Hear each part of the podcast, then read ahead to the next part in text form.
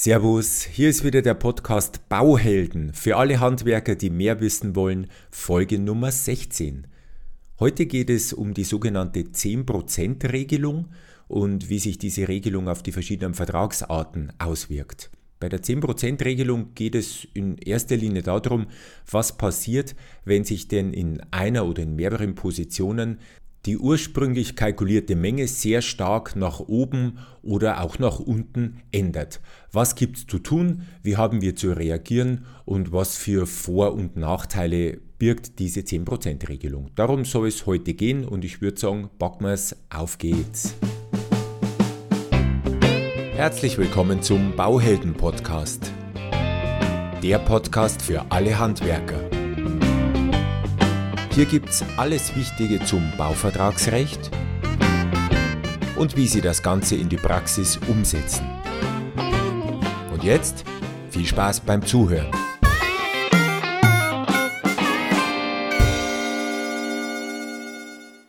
Die grundsätzliche Fragestellung, worum es heute geht, ist, was mache ich denn als Unternehmer oder vielleicht auch als Bauherr bei einem Vertrag, wenn die zunächst kalkulierten Massen erheblich wäre jetzt in dem Fall mehr als 10%, nach oben oder nach unten vom Soll abweichen.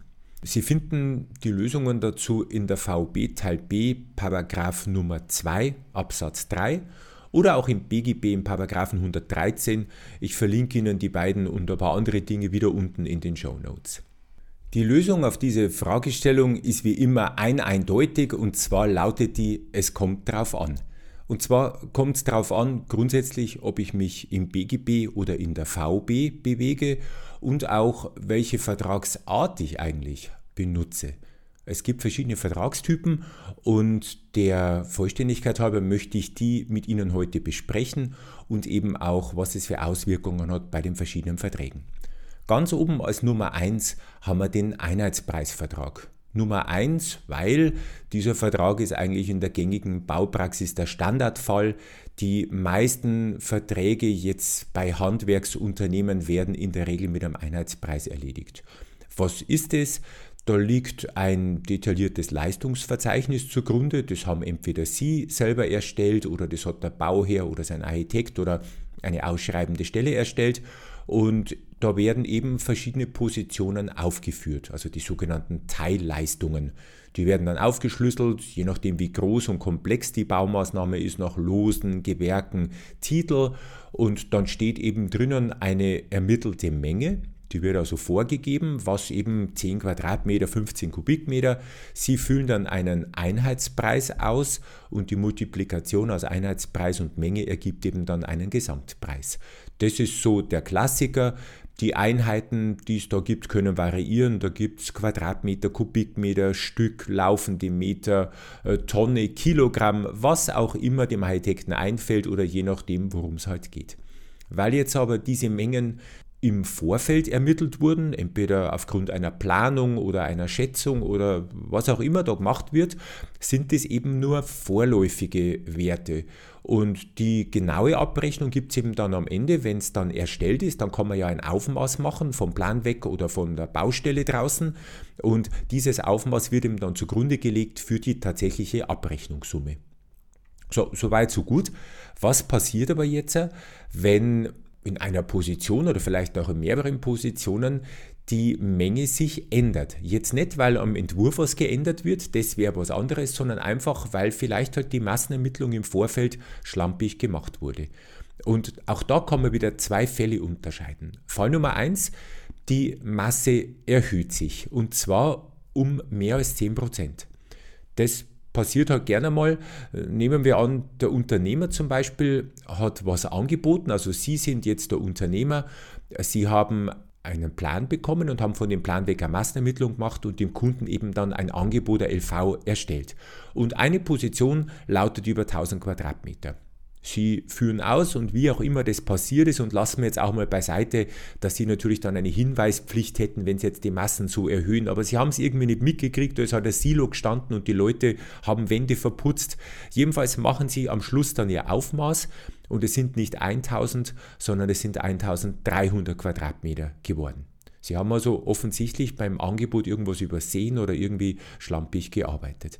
So, muss jetzt der Kunde diese Mehrmassen von 300 Quadratmetern bezahlen. Und die Spielregel eben mit dieser 10%-Regel lautet jetzt folgendermaßen: 10% Massenüberschreitung muss der Kunde in Kauf nehmen. Also wir haben 1000 Quadratmeter angeboten, das wären 10% davon wären 100 Quadratmeter, das heißt also bis 1100 Quadratmeter könnte er gar nichts machen, die muss er voll bezahlen und auch zu dem voll kalkulierten Einheitspreis. Aber da ich ja 1300 Quadratmeter ausgeführt habe, fehlen jetzt eigentlich nur 200 Quadratmeter. Die muss er auch bezahlen. Allerdings hat der Kunde jetzt das Recht, für diese noch ausstehenden 200 Quadratmeter einen neuen Einheitspreis zu verlangen. Und natürlich wird dieser Einheitspreis wohl günstiger sein. Ich meine, jeder, der vernünftig kalkuliert, weiß, jetzt habe ich halt meine Umlagepositionen auf mehrere Stückzahlen verteilt und deswegen müssen bestimmte Dinge günstiger werden. Der Kunde hat Anspruch auf dieses Recht und das hat er auch für mehrere Positionen. Also wenn Sie jetzt 4 oder 5 oder mehr Positionen haben, kann er für jede dieser Positionen diese Berechnung aufstellen und eben dann über die 10% hinausgehende Massenüberschreitung jeweils einen günstigeren Einheitspreis verlangen. So, jetzt gibt es aber natürlich noch diesen Fall Nummer 2, und zwar der umgekehrte Fall. Was ist denn, wenn sich die Massen mindern? Und das passiert jetzt weniger beim Unternehmer, da wird es ja gerne mal mehr, sondern vielleicht eher, wenn die Ausschreibung jetzt einmal vom Architekten kommt. Und nehmen wir doch den gleichen Fall mit den gleichen Zahlen. Es kommt eine Ausschreibung, eine LV von einem Architekten und in dieser einer Position sind 1300 Quadratmeter ausgeschrieben. Sie kriegen den Auftrag, sie führen aus. Es werden allerdings da bei der Ausführung nur 1000 Quadratmeter. Jetzt ärgern Sie sich natürlich, weil Sie haben ja für 1300 Quadratmeter einen Kampfpreis gebildet, einfach, dass Sie diesen großen Auftrag kriegen. Jetzt ist aber die Menge wesentlich weniger geworden. So, was passiert jetzt? Das soll ja bei Architekten ab und zu vielleicht auch mal vorkommen. Das ist jetzt eigentlich das gleiche Spiel wie vorher, nur kleine Unterscheidung muss man treffen. Und zwar, auch wir als Unternehmer müssten eine 10%ige Massenunterschreitung auf jeden Fall klaglos in Kauf nehmen. Also 1300 Quadratmeter waren ausgeschrieben, 10% davon sind 130 Quadratmeter, also bis 1170 Quadratmeter, wenn ich richtig gerechnet habe, dürfte ich nichts einwenden, also 1300 minus diese 130. Da muss ich ganz normal nach dem Einheitspreis abrechnen. Jetzt ist es aber so, da wir ja mit 1000 Quadratmetern noch weit unter dieser 10% Unterschreitung sind, hat jetzt die VOB eine spezielle Regel und das heißt, ich darf jetzt komplett, also für die komplett ausgeführte Menge, gleich einen neuen Einheitspreis verlangen, der natürlich dann nach Kalkulationsregeln ein kleines bisschen höher ausfallen muss. Ich muss aber das Recht einfordern, genau wie vorher der Kunde, also das ist kein Automatismus, sondern muss aktiv von der betroffenen Seite verlangt werden. Bei uns ist allerdings noch ein kleiner Wermutstropfen dabei für die Unternehmer, wenn jetzt zum Beispiel bei einer anderen Position eine Massenmehrung rauskommt, dann müsste ich mir die gegenrechnen lassen. Also dann muss man eben hier ein bisschen einen Ausgleich finden und dass eben der Kunde hier nicht überdurchschnittlich benachteiligt wird. Aber wie schon angekündigt, gibt es neben diesem Einheitspreisvertrag noch andere Vertragstypen. Und der nächste Vertrag wäre der sogenannte Pauschalvertrag. Aber auch der Pauschalvertrag wird nicht pauschal behandelt, sondern hier lassen sich auch wieder 2 Fälle unterscheiden und es kommt eben wie immer drauf an. Und zwar, ob es ein Detailpauschalvertrag oder ein Globalpauschalvertrag ist. Boah, das ist ein richtiger Zungenbrecher. Also, dem Detailpauschalvertrag, das schaut so aus, dem liegt normalerweise ein Angebot zugrunde wie beim Einheitspreisvertrag. Also mit Positionen, mit Massenermittlung, mit Einheitspreisen. Preisen ein ganz normales LV, bloß wahrscheinlich wünscht sich eben dann am Schluss der Bauherr in dem Fall eine Pauschalisierung. Der sagt einfach, okay, die Massen sind festgeschrieben, wir wissen, worum es geht, du überprüfst das bitte nochmal, ich möchte aber dann eine pauschalisierte Abrechnungssumme. Der Vorteil ist einfach für beide Seiten, dass man dann am Schluss kein Aufmaß mehr machen muss und dass man sich eben Zeit und vielleicht unter Umständen auch Ärger sparen kann. Durch diese nachträgliche Pauschalisierung kommt es eben zu der Situation, dass eben die Massen nachher keine Rolle mehr spielen. Also dann greift eben auch keine 10%-Regelung mehr. Beide Seiten tragen halt auch das gleiche Risiko. Es könnte ja zu Minderungen kommen, schlecht für den Bauherrn, es könnte aber auch zu Mehrungen kommen, schlecht für den Unternehmer. In dieser Pauschalisierung sind aber auch wirklich nur diese Positionen beinhaltet, die auch im ursprünglichen LV gestanden sind. kommen jetzt zusätzliche Positionen oder irgendwelche geänderten Leistungen oder fällt was komplett weg, es geht auch zugunsten des Bauherrn, dann wird also trotz der Pauschalisierung die Abrechnungssumme natürlich geändert. Es geht wirklich nur um die Pauschalisierung von dem, was ich vorher auch als Unternehmer vernünftig einschätzen konnte. Und da ist natürlich auch der Hinweis an Sie, bitte, wenn Sie sowas unterschreiben, prüfen Sie natürlich zu Ihrem Besten alle Massen, alle Planungsdetails, die da sind, damit Sie nachher nicht in irgendwelche Haftungsfallen reintappen, die Sie sich vielleicht ersparen hätten können. Es gibt nur eine kleine Ausnahme, also schon, es könnte ja jetzt sein, dass wirklich der Architekt, ich schimpfe jetzt einfach im Lauf der Architekten, eine völlige Pfeife war und sich unendlich verhauen hat mit den Massen. Und jetzt wäre tatsächlich so unzumutbar, dass ich als Unternehmer das einfach nicht mehr tragen kann. Und da gibt es tatsächlich eine sogenannte Zumutbarkeitsgrenze. Und die liegt bei 20%, aber Achtung, des Gesamtpauschalpreises. Wenn Sie also 400.000 € Bauprojekt haben, 20%, wenn ich richtig rechne, wären 80.000 €. Und erst wenn es da drüber geht, erst dann wäre Ihre Zumutbargrenze erreicht. Es kann also dann sein, dass sich da drinnen eine Position um 50, 60, 70% verändert. Wenn aber die Endsumme trotzdem innerhalb dieser 20%-Range bleibt, haben Sie trotzdem nichts zu mäkeln.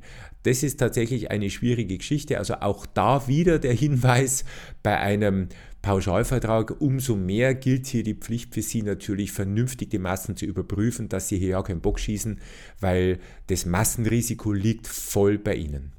Und jetzt gibt es noch den zweiten Pauschalvertrag, also diesen Global-Pauschalvertrag. Da liegt eine sogenannte funktionale Baubeschreibung zugrunde. Also zum Beispiel im Bauträgergeschäft, dass wir dem Kunden ein Haus schlüsselfertig bauen. Das ist ein Einfamilienhaus mit Keller, Zeltdach, 160 Quadratmeter Wohnfläche und die Ausstattung ist beschrieben, Parkettboden, Luftwasser, Wärmepumpe, was auch immer und fertig. Es gibt aber dann ein Stück Haus, schlüsselfertig, für ein Stück Geld. Da gibt es gar keine Massenermittlung, also zumindest keine, die offengelegt wird und deswegen gibt es auch keine Massenüber- oder Unterschreitung. Das heißt, wenn Sie hier irgendwelche Änderungen haben in der Summe, haben Sie natürlich dann ein echtes Problem. Also was heißt Problem? Kann ja auch Vorteile bieten, es kann sich ja auch zu Ihren Gunsten natürlich was ändern. Aber da ja in der Regel der Bauträger selber sein LV erstellt oder seine Massenermittlung macht, sollte hier zumindest die Fehlerquote relativ gering sein. Alles, was ich Ihnen jetzt beschrieben habe, fußt auf der VOB. Da steht nämlich im Paragraphen 2 genau diese 10%-Regelung drinnen. Es gibt im BGB nicht explizit eine 10%-Regelung. Da gibt es also gar keine prozentuale Regelung. Da gibt es nur einen Paragraphen 313. Der ist allerdings sehr allgemein und sehr schwammig formuliert. Da ist eben die Rede von nicht zumutbar oder schwerwiegende Änderungen oder solche Dinge und das ist einfach nicht genau genug und deswegen, wenn Sie einen BGB-Vertrag haben, einen Einheitspreisvertrag, würde es sich womöglich anbieten, dass man eben hier diese VOB 10%-Regelung oder ähnliche Regelung, die halt sehr genau dann sind in solchen Fällen, dass man die einfach in den Vertrag mit aufnimmt. Überlegen Sie sich das, ob das nicht eine Sicherheit für Sie wäre und auch vielleicht eine Sicherheit für den Bauherrn. Der Vollständigkeit halber, es gibt noch zwei oder vielleicht sogar mehrere weitere Vertragstypen. Es gibt noch einen Stundenlohnvertrag oder Regievertrag und es gibt noch den sogenannten Selbstkostenerstattungsvertrag. Bei den beiden geht es aber darum, dass eben nach dem tatsächlichen Aufwand abgerechnet wird an Stunden, Geräten, Material. Da spielen jetzt mehr oder minder Mengen in der Regel keine Rolle und deswegen greift ja auch keine 10%-Regelung. Ich werde also hier nicht weiter drauf eingehen. Ja, ich denke, die Zeit ist schon wieder fortgeschritten genug, wie die Zeit verfliegt, wenn man sie amüsiert. Drum war es das auch für heute. Ich wünsche Ihnen wie immer erstens, dass Sie diese Tipps hoffentlich niemals brauchen werden, aber wenn doch, dass Sie damit Erfolg haben, sich draußen ordentlich durchsetzen und immer freundliche Bauherren haben. Und denken Sie auf jeden Fall immer daran, echte Bauhelden wissen einfach mehr. Vielen Dank fürs Zuhören. Noch mehr Infos finden Sie unter www.tom-cat.de.